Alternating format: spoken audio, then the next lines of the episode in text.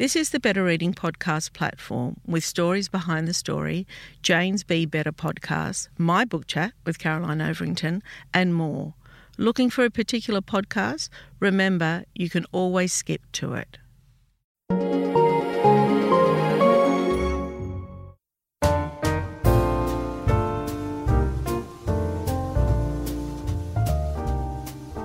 Welcome to the Better Reading Podcast, Stories Behind the Story brought to you by Bolinda Audio. Listen to Bolinda audiobooks anywhere, everywhere. Hi, this is Cheryl Akle for the Better Reading Podcast Stories Behind the Story. We talk to authors about how they came to tell us their story. Pip Williams, welcome to Better Reading. Oh, it's lovely to be here, Cheryl. Well, we um, we are recording remotely, um, and for us at Better Reading, this is a second. Actually, we recorded one the other day with the lovely Lauren Chater, and this is our second remote recording because it is the year of coronavirus, um, and it's strange times for all of us. Um, so, a little bit about Pip. Pip was born in London. She grew up in Sydney, and now calls the Adelaide Hills home. Lucky you. She is the co author of the book Time Bomb Work, Rest and Play in Australia Today. And in 2007, she wrote One Italian Summer, a memoir of her family's travels in search of a good life, which was published with Affirm Press to wide acclaim. Um, and I remember we, a lot of our readers will remember it gorgeous cover and great story. It was also pub, uh, has published travel articles, book reviews, flash fiction, and poetry. The Dictionary of Lost Words, which is what we're talking about today, combines her talent for historical research and simply beautiful storytelling. She has delved into the archives of the Oxford English Dictionary and found a tale of missing words and the lives of women lived between the lines. I mean, truly beautiful. Oh, thank you. Really, really beautiful story, beautiful cover. Um, and for all of the, the, all of you listening, you'll have to jump online and, and uh, or go to your local bookshop and buy the book because it really is beautiful. It's called called the Dictionary of Lost uh, of Lost Words.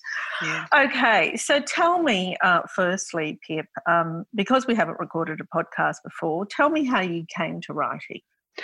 Well, I've been writing since I was uh, really little. I can't remember a time when I wasn't writing, which is ironic, really, because um, I actually have dyslexia. So I found reading and and putting words on the page actually a little bit more difficult than most. Um, and yet, words were the way I wanted and needed to express myself. So from very young, I was I was writing very messily in journals and and um, you know writing really bad poetry and and um, starting stories and never finishing them. So pip tell me about dyslexia and you know because i know that there are many writers that, that are dyslexic and how that impacts your writing and reading well, dyslexia essentially is a difficulty um, in processing language to some extent. So it's not an intellectual um, difficulty in any way. In fact, um, people with dyslexia tend to think in a way that can give them some advantages in, in some situations. But um, we do have trouble and to varying degrees. So my dyslexia isn't severe, but it was problematic, if you like, um, at certain times during my education. So we do have problems with um, reading, decoding words, mm-hmm. um, and some people also have what's called dysgraphia, um, which which is something I have, and also my son. It is hereditary, um, which is trouble um, reproducing symbols in a way in in terms of writing. So it can make you know people with dyslexia tend to take longer to learn to read they tend to be slower readers if, if your dyslexia is quite severe, you'll avoid reading because it's difficult. I actually loved reading because I loved stories. So I think that was a huge benefit in terms of getting over the challenges of, of dyslexia. I just wanted to read the stories. So, so I, I, I learned to read. Um, writing, you know, bad spelling is, is really common, and that's because we tend not to recognize that we're not spelling something correctly. So I can spell the same word 10 different ways in, you know, in a few paragraphs and not really notice that, you know, any of them are particularly incorrect. Do audiobooks help?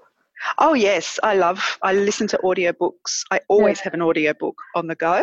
Yeah. Um, and but when I was at technologies to help. So it really was, you just had to kind of learn a way to to read and write the old fashioned way. Now it's much easier because computers are incredibly useful for people with dyslexia, and there's all sorts of programs that can read to you, um, and that's wonderful. But I also love reading.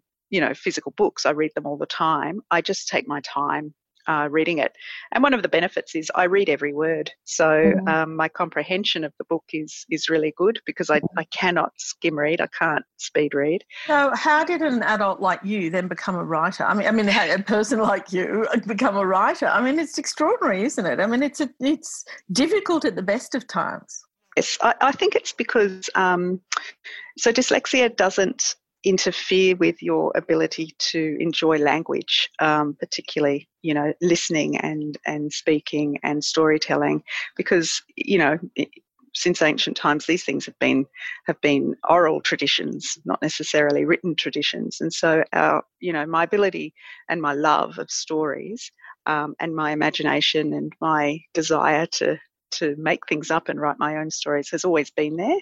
And because it's something I've always loved. I've overcome any challenges as you do. It doesn't, you know, if if you love sport, you're not going to let asthma slow you down, for instance. And mm. and it's the same with writing and telling stories, I think. Okay, so tell me, so you grew up where did you grow up in Sydney? Yeah, so as, as you said, I was born in London, but we moved. We were ten pound poms, so we were the last, the last of the ten pound poms, and we moved to Manly in um, 1972. Wow. when I was what a contrast, I, right? I know, I know. when I was three years old, um, and so yes, I grew up in Manly and um, spent my whole life there until moving to the Adelaide Hills. Um, when my children were quite small. So tell me um, about your uh, your time in Italy, just briefly, oh, um, and we'll oh. segue oh. into your new book. Yeah. It's heartbreaking, actually. Um, mm. I, have been thinking about it so much lately because um, we had a wonderful, um, you know, four, four and a half months traveling around Italy working as willing workers on mm-hmm. organic farms. It's a program known as WWOOFing.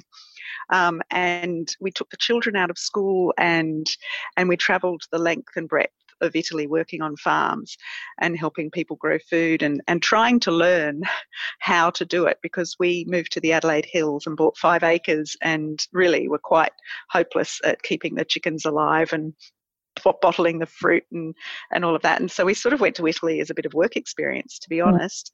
And it was an incredible time for our family, but also for me, because I think it crystallized what I really wanted to do with my life. And it wasn't actually the hard slog of farming. Um, no. But it was a very, very special time in our lives. And, and now I think about, in a way, I'm very nostalgic for that time because, you know, it's not something anyone can do right now. Mm. Um, and I feel so fortunate that we were able to do it and I have such fond memories of the people and the places. And I'm, I'm devastated for them because Italy is really, is really suffering at, at this time with the terrible. virus. Yeah, mm. terrible, really terrible. Pip, I think it's really interesting that you had that wonderful experience in Italy with your family and your children in particular. And, you know, in today's climate um, uh, with coronavirus and, you know, planes halted and borders closed. And, you know, I was just reflecting this morning would, are we ever going to have that experience again? Like, will airline companies come back into business? I don't know. What's your view on that? Um, I think so. I, I, yeah. there's a. I mean, it's so interesting. The work, the book that I've written that we'll talk about, is all about words, and so I've, I've been quite conscious of the words that we're using around um, the coronavirus, and one of those words is unprecedented, mm. and and it's made me think, well, is this unprecedented? And and I actually don't think it is. We've had a lot of um, crises, international crises, including pandemics, viral pandemics, throughout history. Um, just in our the last century, we've had World War II, World War One, and the um, 1918-19 influenza epidemic, which killed up to 100 million people. We have done this before, and um, the lifestyle that we were leading two months ago um, is testament to the fact that we will get over this, um, that we will hopefully learn some lessons from this. One of the things that I'm very hopeful for is that governments are now demonstrating that they, well, you know, some would say that they're not reacting fast enough, but in the general scheme of things, they are reacting very quickly um, to this international crisis. And I'm kind of hoping there are lessons there for the way they respond to climate change and that there are now no longer any excuses mm. for not responding um, because hopefully we will show that we're very resilient you know in times of real crisis and that we can come together and cooperate and collaborate and we can change the way we live in order to protect ourselves our families our communities but the globe. Um, yeah. so i'm i'm i'm actually a bit optimistic. We are going to suffer on the way there. There is no doubt about it. But we are a very resilient species, and and I think that we will come out of this. We will be back on planes, I suspect, and woofing around Italy. I hope so. I hope so. Um, do you think life as we know it is going to be different? Actually, I hope so, uh, yeah. because I do hope that we will um, we will reflect on the ways we adapted to this. Uh, we will reflect on, for, for many of us, some of the um, joys perhaps of spending more time with family and being finding ways of connecting with friends and people that we um, want to connect with. You and I are doing it right now. Uh, I have. I'm actually not on social media, but I'm still finding ways of connecting to people across the globe at this time of crisis because there's a need to do that. And I have a feeling that some people will become closer because of this, even though they can't connect face to face. You know? I think I think that's a valid point. Do you know what I've been thinking about? I've been thinking about families now that are forced to be together with their children day in day out. Right? It could be. There could yeah. be some pros and cons cons, I have to admit. Yeah. Um, I think it's the people, yeah, it's a different way of living, right? It is, um, and I think you know it's it's easy for me to say that there will be lots of. I can see lots of benefits. I'm an introvert, and I'm I enjoy being alone and and all of those sorts of things. But there are some people who will be truly truly in dire circumstances right now people in sort of you know domestic violence situations people who rent or or don't have secure housing. older people older people. Alone and lonely? You know, exactly.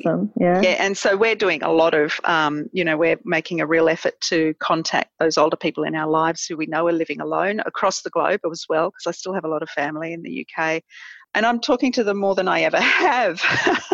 and you know, and and hopefully that will set up relationships, you know, um, for when this is all over. But I hope that our communities also find a way of helping people who are much more vulnerable, mm. yeah, than my family. I'm Sandra, and I'm just the professional your small business was looking for. But you didn't hire me because you didn't use LinkedIn jobs. LinkedIn has professionals you can't find anywhere else, including those who aren't actively looking for a new job but might be open to the perfect role, like me. In a given month, over 70% of LinkedIn users don't visit other leading job sites. So if you're not looking on LinkedIn, you'll miss out on great candidates like Sandra. Start hiring professionals like a professional. Post your free job on linkedin.com/achieve today. Hold up. What was that? Boring. No flavor. That was as bad as those leftovers you ate all week. Keke Palmer here, and it's time to say hello to something fresh and guilt-free. Hello Fresh. Jazz up dinner with pecan-crusted chicken or garlic butter shrimp scampi. Now that's music to my mouth. Hello Fresh. Let's get this dinner party started. Discover all the delicious possibilities at hellofresh.com.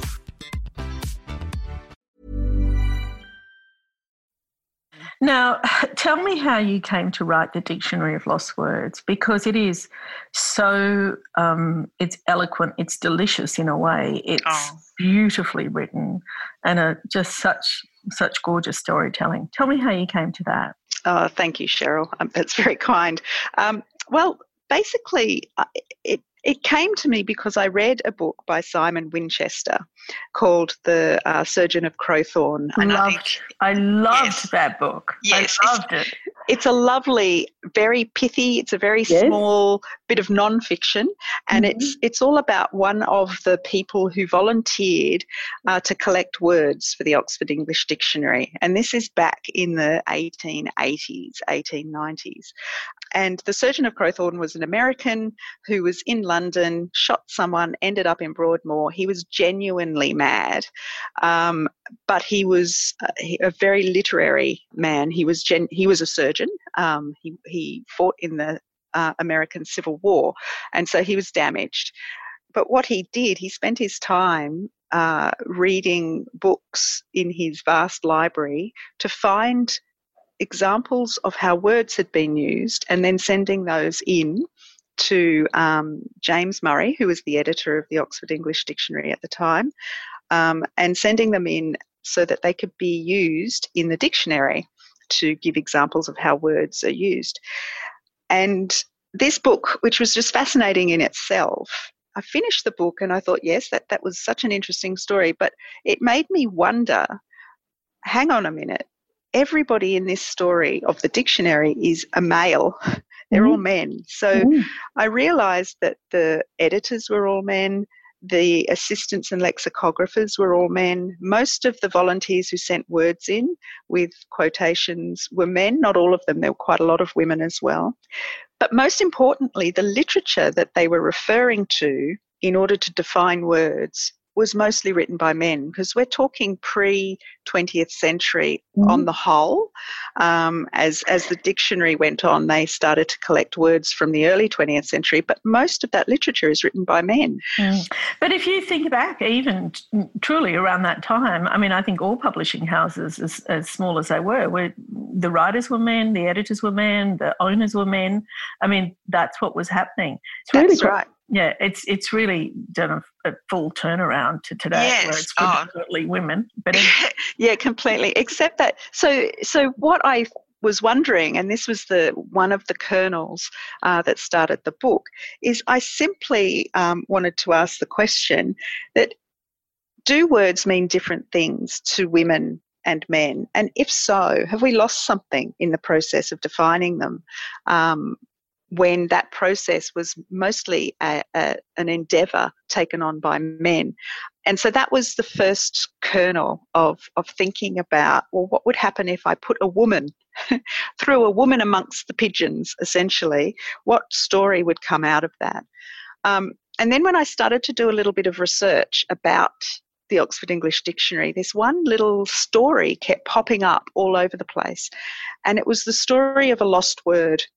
And one word, apparently, went missing from the Oxford English Dictionary in real life. Um, it was a word that should have been in the first volume of A and B, but wasn't. And that word is bondmaid. And bondmaid means a slave girl. And this story just kept popping up, and there was no explanation for it. So to this day, they don't know how that word ended up being lost from the Oxford English Dictionary. And for a writer, that was just a little bit of gold.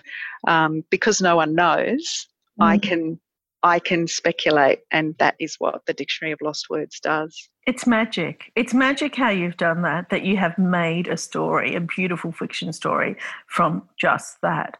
Yeah. But also, there's so much in it. There, there is that, you know, male versus female, but there's also feminine words and masculine words and I mean, there is so much there, isn't there? And off, I, you know, I, I mean, I work with words and books mm. and readings, but I really hadn't thought about it until I read your book. Talk mm. to me about that. That the the, the fact that words, you know, have a, a stronger meaning than their actual meaning. Yes. Um, well, I hadn't thought about it much either. And one of the things that I did to do some research for this book is I spent a lot of time in the secure reading room down at the State Library of South Australia, where they have the most beautiful, intact set of original Oxford English Dictionary volumes. Mm. So the, the first edition of the Oxford English Dictionary took 70 years to compile. Um, and it included in the end 12 very heavy, big volumes, leather bound volumes of, of words. You know, there are millions, millions and millions of words contained within these, um, these volumes. And I had the pleasure and the privilege of, of being able to leaf through them. And what I found was the difference between the Oxford English Dictionary and the dictionaries you and I know, like the Macquarie Dictionary or Collins Dictionary. Can Oxford, I tell you, Pierre Pie, I yeah. use the Oxford Dictionary. I've still got my two volume set. oh, good, good. well, then you would know that the, the big difference between between the Oxford English Dictionary and others is that the Oxford English Dictionary is actually an historical text. So what it does is it, it gives you the current definition of a word and often there might be there could be 20 different variants of, of that word but it then gives you the history of that mm-hmm. word dating back as far as they could possibly tell to the first use of that word and it shows you how words have changed it shows you how they've evolved over time. And that's the thing that I found so fascinating because our language, in a way, is, is just like us. It responds to its environment. Um, and words change. Uh, can I tell you, like, just the story of the word yes. suffragette? Yes, absolutely. So, so, this is an example of um, women's words and men's words and, and the difference between what they mean. So, the word suffragette is a word that we're all familiar with and we all have an understanding of what it means. But it originally was used as a, an insult and it was it was used by newspaper men on mm-hmm. the whole to um, to basically put women down who were behaving badly. So at the what, time, by being outspoken, not so much just being outspoken, but by being militant. So at the right. time, at the time the dictionary was being developed, the women's suffrage movement was also happening in the UK.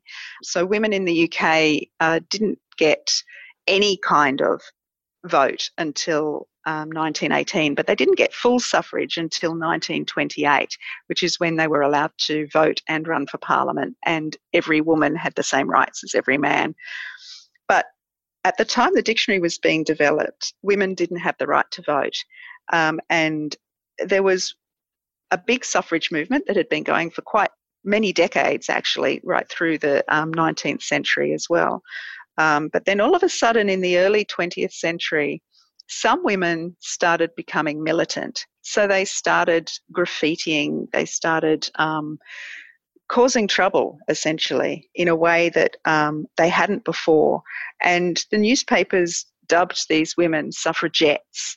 Now, the, it's the ETTE on the end, the et. That's mm-hmm. the thing that was the insult because it it indicates that something is less than the original. It is smaller than the original. It is more insignificant than the original. And the original is suffrage or the suffragists. And so it was used as an insult. And some of the um, quotations that were gathered to uh, define this word, suffragette, and it is defined in the first Oxford English Dictionary, but I had the pleasure of going to the archives and looking at the original slips. Um, and the slips are just the slips of paper that have a word and a, and a sentence that helps to define that word. And the original slips were, on the whole, these awful, awful kind of sentences pulled out of newspaper clippings about the shrieking sisterhood and, um, you know, husbandless mm. husbandless women. And these, this is how suffragettes were defined as these mm. sort of crazy, screaming, shrieking, husbandless um, women. And it was an insult. Um, but the thing is, we don't think of it that way now. And part of the reason we don't think of it that way is that the um, it became a movement. Probably. It did. Well, it was yes, it did. But one of the things that happened is women essentially appropriated the word. And so there was one particular group, the WSPU, which is the Women's Social and Political Union, who were um, headed up by Emmeline Pankhurst. Her group of women were the were the suffragettes. They were the women who were being militant. And and I have to sort of acknowledge that in fact, amongst the suffrage movement, a lot of other women's suffrage organisations were not um, did not agree with the militancy of um, the WSPU. But what they did is they took this word suffragette and they made it the title of their journal.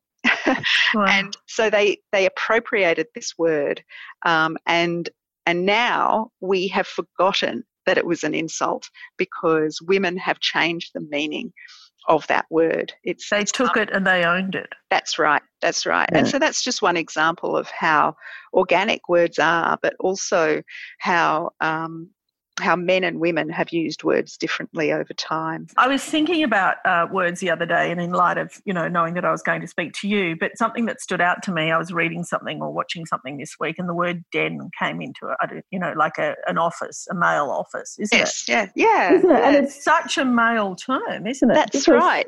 A yeah. woman doesn't have a den, does she? No. no, and it probably comes from the animal kingdom.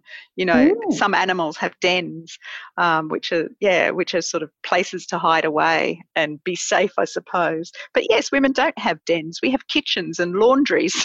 well, we have an office. You know, we have a home office, but we never ever have a den, do we? No, no, and no. I, you know, the other it, there's also this whole series of words that describe women, and there are no equivalents in um, for men. So, for instance there's no equivalent of misses for um, oh, yeah. for men.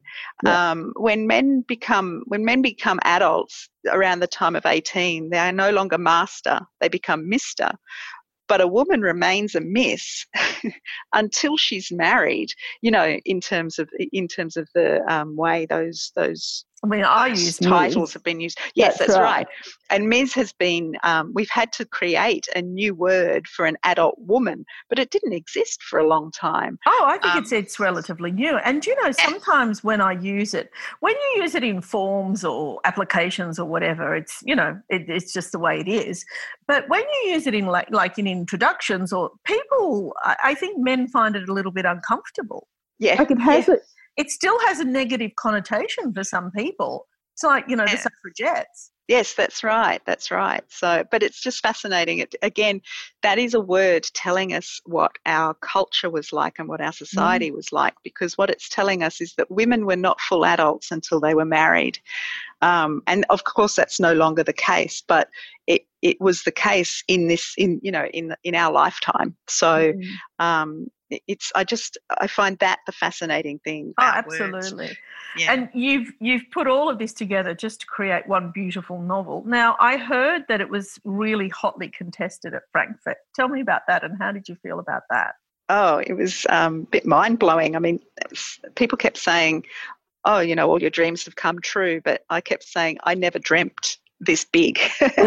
um, so, you know, um, yeah. So, you know, it went to Frankfurt, um, and I, I sort of get the news. I get drip fed. Can we explain news. to, to listeners what Frankfurt yes. is? Yes. So the Frankfurt Book Fair is one of the biggest um, kind of trade book fairs. So it's a place where publishers and booksellers and um, agents gather from all around the world to, um, I suppose, seek out new titles. So that's what they're doing. And so it's buying and selling. It is. It's buying and selling books, mm-hmm. and um, and the rights to mm-hmm. to sort of publish and sell books in other territories. So books, for instance, we uh, the territory that um, this book is published in at the moment is Australia and New Zealand, mm-hmm. and Affirm Press, who are my absolutely amazing publishers. We love them. oh my goodness.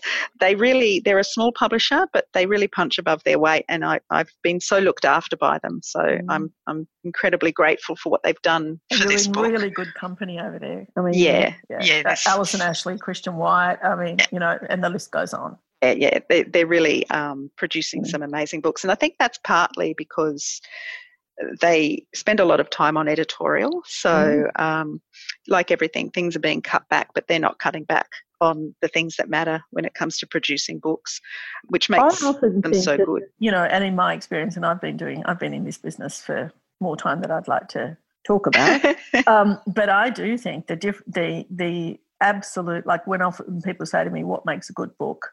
versus another book, it's editing.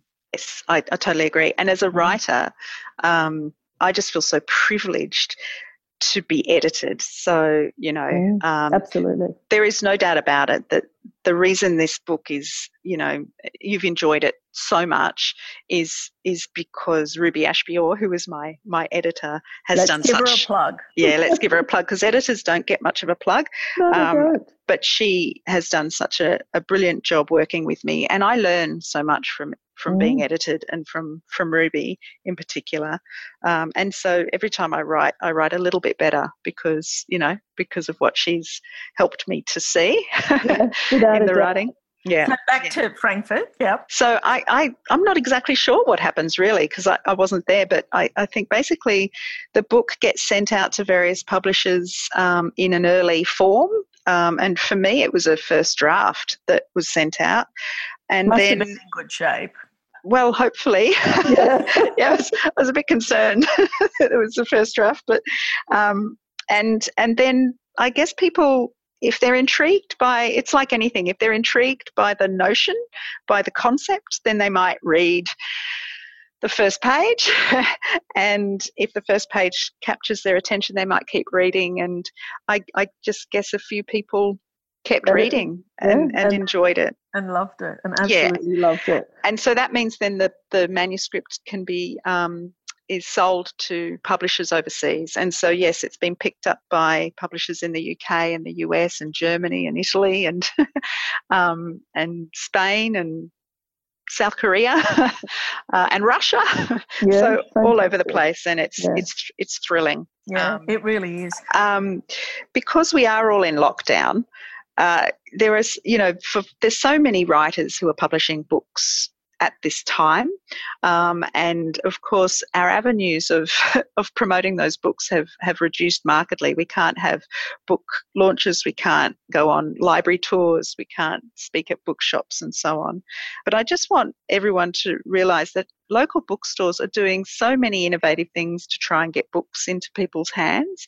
And I know that, you know, most local bookshops you can get online or you can call them and they'll somehow get the book to you if you're in lockdown. They are. They're doing deliveries, which is absolutely fantastic. It's We wonderful. have- been promoting it non-stop on our Instagram page, you know. Yeah, yeah, are and doing and they're going to suffer like every other business. They're going to suffer through this, but books are the original social distancing activity, I think, and um, hopefully uh, books books will have a renaissance during this time. But the other place that are really supporting writers and the and and readers is Booktopia. So that's an Australian New Zealand outfit who can you They're can great. order the books online they'll get it to you you know within a week or so and hopefully even a few days so i know they've got plenty of my book and they'll have lots of other books too Absolutely. Uh, yeah. We've got to be supporting each other. Us at Better Reading, we're all digital. We're going Yeah. out and supporting readers. We're supporting writers and we're promoting and talking about books because,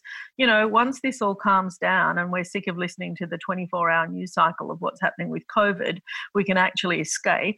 And, you know, and the best way to oh read a good book, right? that's right they're an incredible distraction Yeah. um, and also they they help you um, consider the past and the future in a way that i think would help us get through yeah. the next the next 12 to 18 months absolutely Pip Williams, thank you so much. oh thank you cheryl it's been an absolute pleasure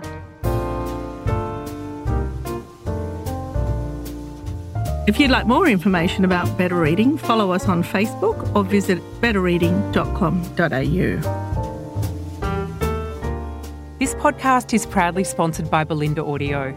Bolinda audiobooks are available on CD and MP3 from online booksellers and bookshops everywhere, or you can download from Audible, Google Play, or the iBook Store.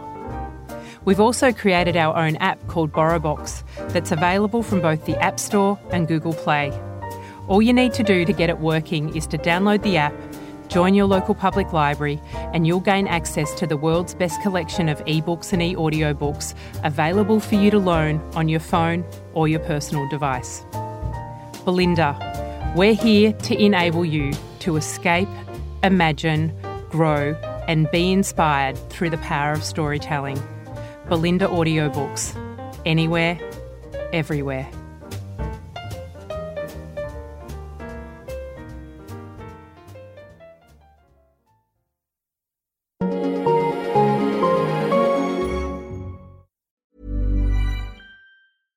Ever catch yourself eating the same flavorless dinner three days in a row? Dreaming of something better? Well, HelloFresh is your guilt-free dream come true, baby. It's me, Keke Palmer. Let's wake up those taste buds with hot, juicy pecan-crusted chicken or garlic butter shrimp scampi. Mm. Hello Fresh. Stop dreaming of all the delicious possibilities and dig in at HelloFresh.com. Let's get this dinner party started. Hey, it's Paige DeSorbo from Giggly Squad. High quality fashion without the price tag? Say hello to Quince. I'm snagging high end essentials like cozy cashmere sweaters, sleek leather jackets, fine jewelry, and so much more. With Quince being 50 to 80% less than similar brands. And they partner with factories that prioritize safe, ethical, and responsible manufacturing. I love that. Luxury quality within reach. Go to quince.com slash style to get free shipping and 365 day returns on your next order. Quince.com slash style. If you enjoyed this podcast, leave us a review and check out the other podcasts on the Better Reading Network.